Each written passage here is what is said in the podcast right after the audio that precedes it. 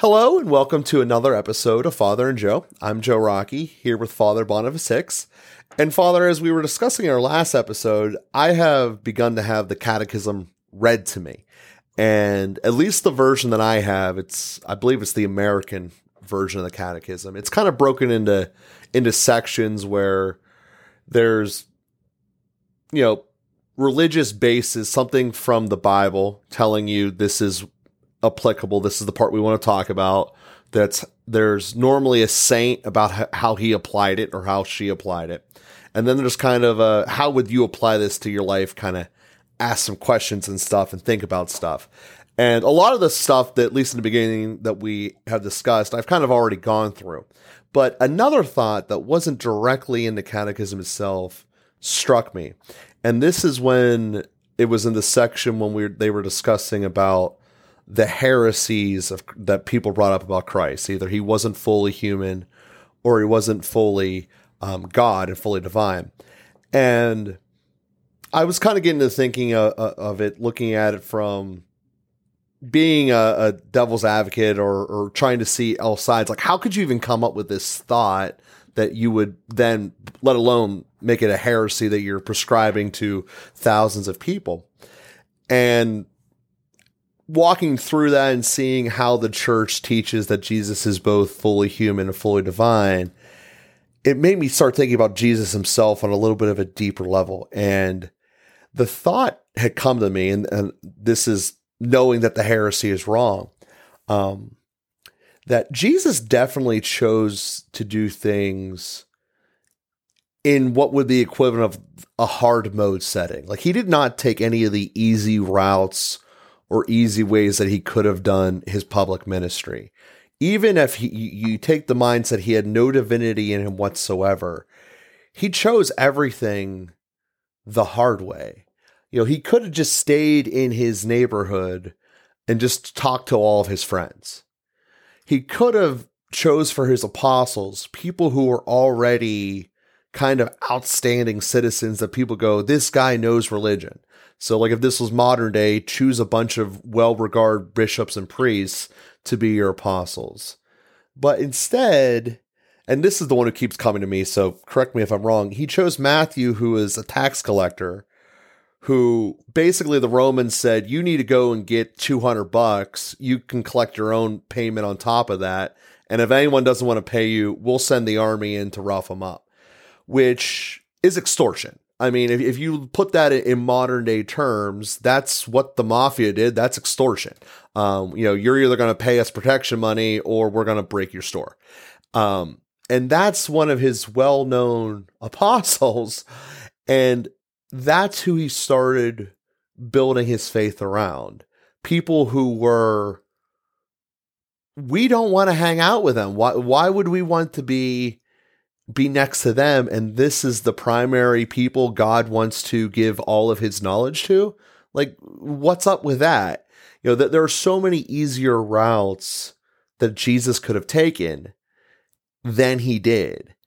Before we even start looking at, at, at all of the miracles, just from the way he structured his being, and the thought came to me, and sorry, this is a long winded way of, of getting there, is if Jesus chose to do everything the hard way, why are we as human nature so prone to take the easy way out? So, why are we prone to take the we'll have someone else take care of it? I don't want to do because it's harder. Um, and that is a, a, a human element um, that's applicable to all of us. We all have somewhere in us that gnawing of, oh, I'll just do that later. Procrastination's obviously one way it shows up, but um, I, I just wanted to discuss that because in some ways, by doing everything the hard way means that we have no excuses for not stepping up for what our responsibilities are. So I wanted to to start with that concept and see if even if it was correct or not, but it was a thought that I had that originally stemmed from the catechesis and then jumped out of what it was trying to tell me at the time. But my mind just started going in circles, and I wanted to uh, to discuss it with you because you know stuff. to say it bluntly. So the the question is again. The the question is if Jesus first off, to, to validate the thought that Jesus did choose things to do harder than he needed to. And then the question being, why is it so prevalent for people to take the easy way out? Um, well, hard and easy is a, a, a little bit of something we have to be careful about. Um, one of the things about virtue, as we discussed, is that as you grow in virtue, the the right thing becomes easier. So as we set out to grow in virtue, the right thing might be more difficult. You can always make the analogy with athletics. You know, it's uh, it's very hard for me to run five miles. Uh, for somebody who runs marathons, running five miles is relaxation, and and that happens as we grow over time. And so, uh, it's actually Immanuel Kant had the idea that something is more valuable if it's harder, and that's a false idea. So it's it's not the hardness which makes it more valuable. It's the it's the rightness which makes it more valuable. When our fallen nature is oriented against things that are right, uh, then the right thing tends to be harder, but that's not the ultimate goal. And so, um, even what Jesus did might seem hard to us, but might seem not so bad to him. Uh, he wasn't necessarily always doing the hardest thing. Now, ultimately, uh, ascending the cross, I mean, the passion entered into all of our suffering um, and and redeemed us. So uh, that was pretty hard. The, the cross, the cross, actually, by its nature, embraces all hard things. It embraces all wounds. It embraces all suffering. It embraces everything that's uphill and, and rubs the wrong way. Um, because Jesus wanted to be with us in all of those uh, most difficult moments of life. And so he enters into that. So it's kind of the summation of that. But again, it's not necessarily the case that, that harder makes it better. Um, more right, more good is what makes things better, not not uh, harder. So um, so, but but Jesus, uh, you know, his mission is bigger than we can imagine. I mean, his mission was to redeem everyone for all time. So it was to proclaim the Father's love to the ends of the earth, or at least initiate a process that would do that within the limits of his human nature, which he was uh, is God, but he also was fully human, and so he lived within the confines of human nature. But um, he didn't personally go to the ends of the earth. He he abided by his his limited human nature, and he lived in the place where he was um, born and raised in in uh, Israel and Judah and Jerusalem in Nazareth, and uh, so and then he took on this uh, the the hardest struggle that ever existed because it, he was taking on the prince of this world, and so um, and he did that for the sake of our salvation for all of us. It's a it's a universal invitation to uh, transformation in Christ and salvation from uh, from evil, from sin, and um, so why do we take the easy way out? Well, uh, you know, we a basic mode that we follow is that uh, pain is bad and you know pleasure is good. It's uh, and and we tend to avo- avoid places of of heavy psychological pain in particular. Our our our interior is arranged around avoiding psychic pain, and we we try to find an easier path than uh, than one that would really be uh, more painful, I guess. And so uh, I think we're we're oriented that way also because we're we're made for heaven. You know, I mean, we're we're made. Uh, the basic emotional structure is that what is good feels good. So joy comes from the possession of the good. What is evil feels bad, sadness, and if we're moved to overcome it, anger, uh, and and flight, uh, fear. Those all come from bad things, and so we're, we're basically oriented away from from bad things. Now we get some distorted thinking that's caused by sin which makes it seem that things that are bad are good. And that's the the twisting that st paul talks about in in romans. Uh, i think it's in romans where uh, he talks about there people will be attracted to will call evil good and good evil and we do that when we, you know, I don't know, make a meal out of dessert or something like that. Uh, evil, evil is maybe a little bit strong of a word to use for that, but we, uh, when we try to take the easy way out, a lot of times it's a matter of, a ch- of choosing what seems to be good because it's easy in the in the short term, it's pleasurable in the short term, but uh, in fact is bad. It has long term negative consequences, and then we suffer. It turns out to be worse for us in the long term, and so what was easy at the outset is worse in the long term and uh, and, and that would be one way to interpret Jesus' statement about, you know, um, broad is the way that is uh, uh, easy and leads to death, and, and narrow is the way that leads to life. And but choose the narrow way, um, follow the path of good. Good is a narrow way because uh, there's, you know, there is a kind of greatest good that we can choose at every moment, and it's there's there's one greatest good. There are many goods maybe, and uh, but there's one greatest good, and that's the one we keep choosing. And so it can be a very narrow way that we follow, which is the the way of Christ Himself. And as you were talking about psychological pain, there, I had another note from um, from my thoughts rolling around the catechism there, um, along the the same lines here of I, I, we've discussed this in the past, and uh, this is a new thought that I've had trying to put myself in the situation of various points in the Bible and and from perspectives. And when the moment happens that during the passion, when Jesus is on tr- front of trial, in front of the town, and this just might be the visualization I have from the way the Passion uh, was filmed, the movie. But in my head, it's basically he's at the top of these steps with thousands and thousands of people below him. And on the one hand, we have Jesus here, and on the other hand, there's Barabbas. And made me think about, well, why did why did the Jews want Barabbas? Aside from he's not that guy, which I certainly understand people will vote just because you're not that guy. I get that.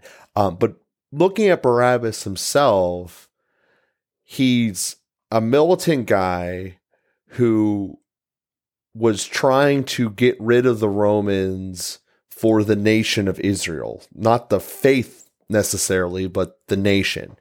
Um, we're going to kill the oppressors that are taking our land. And you can see how that's a natural like yeah let's go for that. That makes sense on a certain level. Someone took something that's mine i would like it back um, from a national standpoint. And from the perspective of jesus which is the faith is that all of his teachings were essentially the opposite when he says turn your cheek so that your other can be struck um, and that we shouldn't live eye for an eye. And essentially, in a very real way, Barabbas is representing, if not is, the political power versus diving into the faith.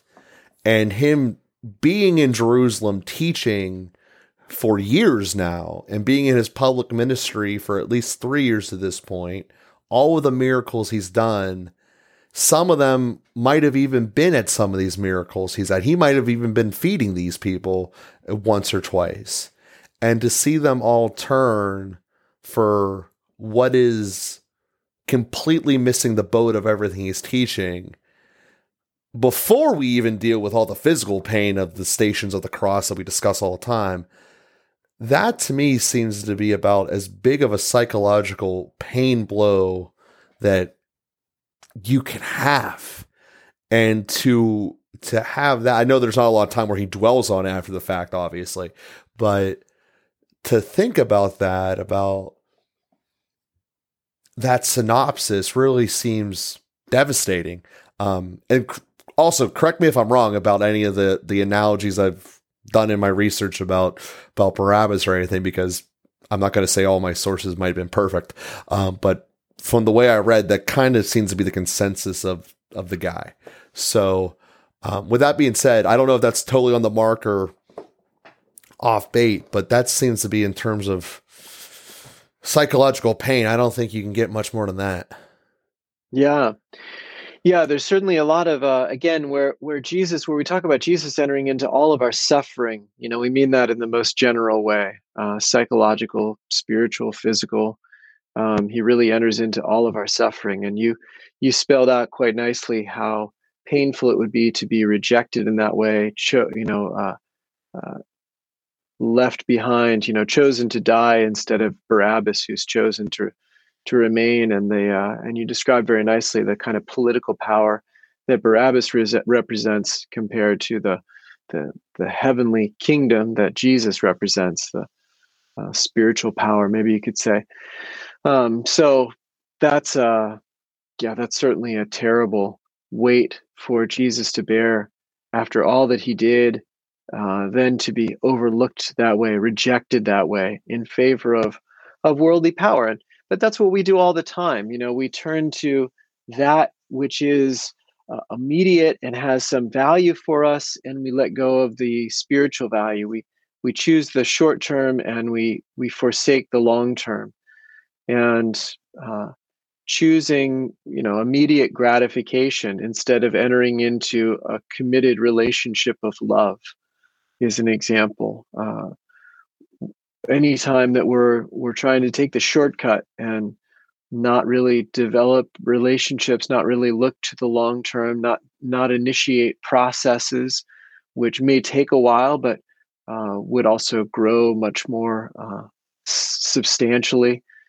You know we were talking in the last ep- episode about catechesis and there's always a desire to kind of take the shortcut route in forming people in faith. You know what are the magic words? What are the five formulas what are the things that I can say and just teach people, and then they'll be uh, converted and Catholic and whatever, and then I can move on to the next person. Or how can I convert a thousand people at a time? I don't have time for this one-on-one. I don't have time for accompaniment, and um, those are those are the ways that we try to choose the the easy way out. We try to choose the political power. We choose worldliness instead of choosing God's way of doing things. Uh, God is always working at the slow game. God is working at personal transformation. God is spending time with us personally. Uh, God is waiting for us to understand before He teaches us the next next thing. He's not flooding us with information and expecting us to get all of it. So uh, all of that is a, a, matter of slowing things down and teaching, forming, uh, assisting, helping, evangelizing according to each individual's needs and uh, and to really honor the the uniqueness of of each individual as we as we share the faith with them.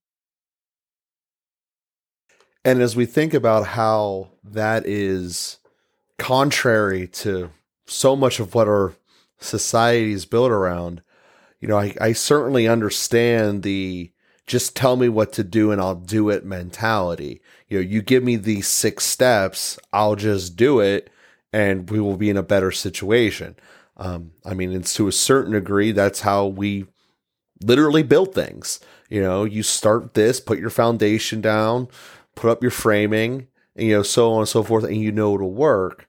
But when we talk about the difference here of looking through Christ, that that's not how individuals work because we can make a hundred of the same houses all the way up and down the street and that's totally okay.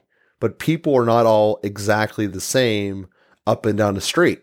You know, each one of the people who live in those houses are going to be vastly different in a lot of ways. So how could there be, you know, a mass production system of that, if you will? And just quickly thinking about any time in history anyone's tried to do a mass production of people idea, it's never worked out well.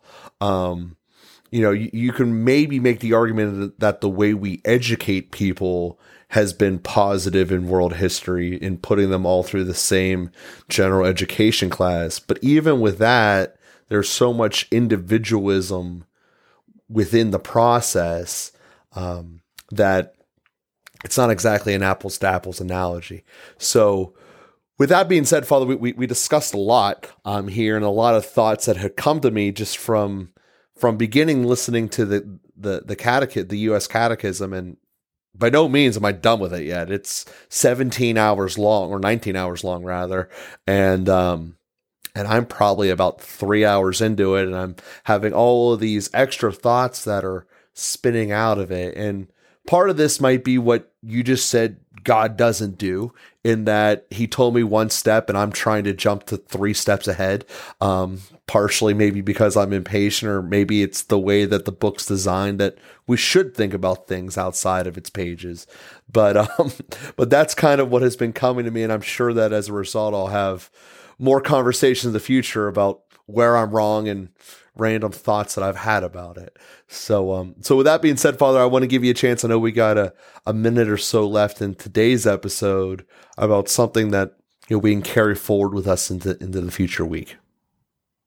Great. Yeah. Well, I think uh, continuing to soak things in. Uh, I, I like Pope Francis talks about how uh, time is greater than space. He says initiating processes is more important than controlling spaces. And so, um, what's the process that's going to lead you, that's going to lead me closer to the Lord? What, what step can I take, or what process can I form?